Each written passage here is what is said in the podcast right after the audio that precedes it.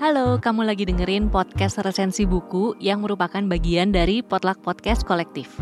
Di episode ini, kamu akan dengerin resensi buku dari teman-teman yang berpartisipasi di kompetisi podcast resensi buku 3. Kompetisi ini berkolaborasi dengan tujuh penerbit, yaitu Gramedia Pustaka Utama, Kepustakaan Populer Gramedia, Penerbit Haru, Buku Mojok, Penerbit Mizan, Bentang Pustaka, dan Gagas Media, dan juga berkolaborasi dengan Inti Megah Suara Indonesia. Selamat mendengarkan. Halo semuanya, aku Shiva. Jadi, pada kesempatan kali ini, aku akan mengulas sebuah buku yang berjudul The Gift of Imperfection. Buku ini merupakan salah satu buku terlaris menurut New York Times karangan Brain Brown. Jadi buku ini sendiri telah melewati proses riset yang panjang hingga terciptalah sebuah buku yang sangat menginspirasi ini.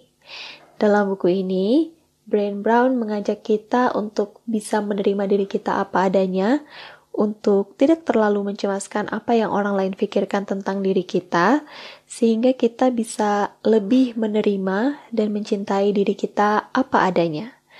Tidak apa-apa jika tidak sempurna.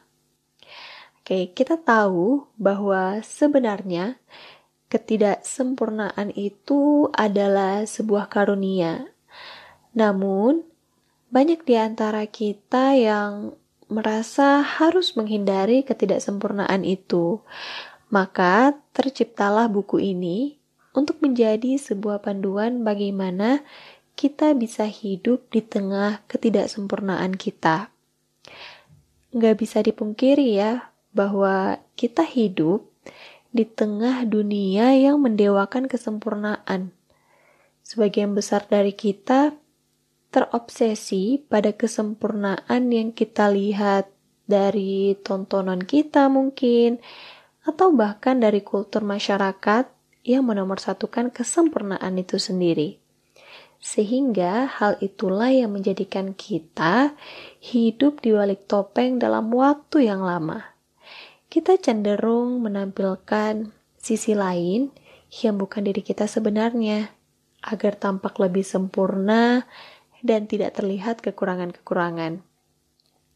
Sebenarnya ada banyak faktor yang menjadikan kita akhirnya tidak bisa hidup sebagai diri kita apa adanya. Salah satunya di dalam buku ini dijelaskan bahwa kita terlalu memperhatikan omongan orang lain.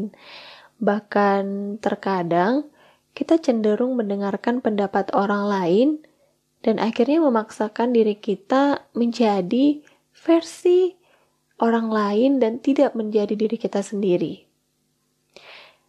Terlebih, kita hidup di era sosial media, di mana semua orang berusaha memposting semua hal terkait dirinya dengan sempurna. Jadi, pada akhirnya timbul sebuah kompetisi untuk bisa menjadi sempurna atau yang paling baik. Padahal, tidak semua yang diposting di sosial media itu benar atau nyata adanya. Kita pun selaku yang mengkonsumsi sosial media itu sendiri menjadi tidak percaya diri, takut menampilkan diri kita yang sebenarnya, dan mulai merasa rendah diri. Mengapa hal itu terjadi? Karena pada dasarnya bahwa setiap manusia memiliki rasa malu. Dalam buku ini dijelaskan bahwa ketika rasa malu itu terjadi, atau kita takut menampilkan diri kita sendiri, maka muncullah beberapa sifat, seperti takut misalnya. Kita takut tidak disukai. Kita takut uh, orang mengetahui ketidaksempurnaan kita. Dan kita juga jadi cenderung menyalahkan, termasuk menyalahkan diri kita atau menyalahkan rasa malu itu sendiri. Nah, pada buku ini, Brian Brown menjelaskan akar dari rasa malu itu sendiri.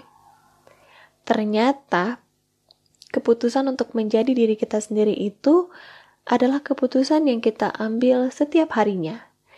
Jadi bukan kayak kita memutuskan untuk menjadi diri kita apa adanya seumur hidup kita. Itu nggak begitu. Ternyata ini merupakan hal yang kita putuskan setiap hari. Karena bisa jadi ketika kita di rumah dengan orang-orang terdekat kita, kita menjadi diri kita apa adanya, menjaga keautentikan diri kita sendiri. Tapi, ketika kita berada di luar, bergaul dengan teman-teman dan lingkungan, kita kembali menjadi seperti bukan diri kita. Jadi, salah satu hal yang penting yang harus dimiliki oleh setiap manusia adalah keberanian. Maksudnya apa? Yaitu untuk tidak takut.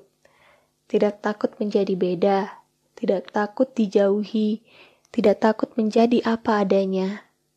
Karena ketika kita memutuskan menjadi diri kita sendiri apa adanya, terlepas dari segala kekurangan yang kita miliki, maka hidup kita akan jauh lebih tenang daripada kita harus hidup dalam lingkaran kepalsuan. Nah, bagi kamu yang mungkin sekarang merasa tidak percaya diri, merasa bahwa kamu tidak sempurna, merasa takut, dan rendah diri mungkin, this book is for you. Oke, sekian buat ulasan buku pada kesempatan kali ini.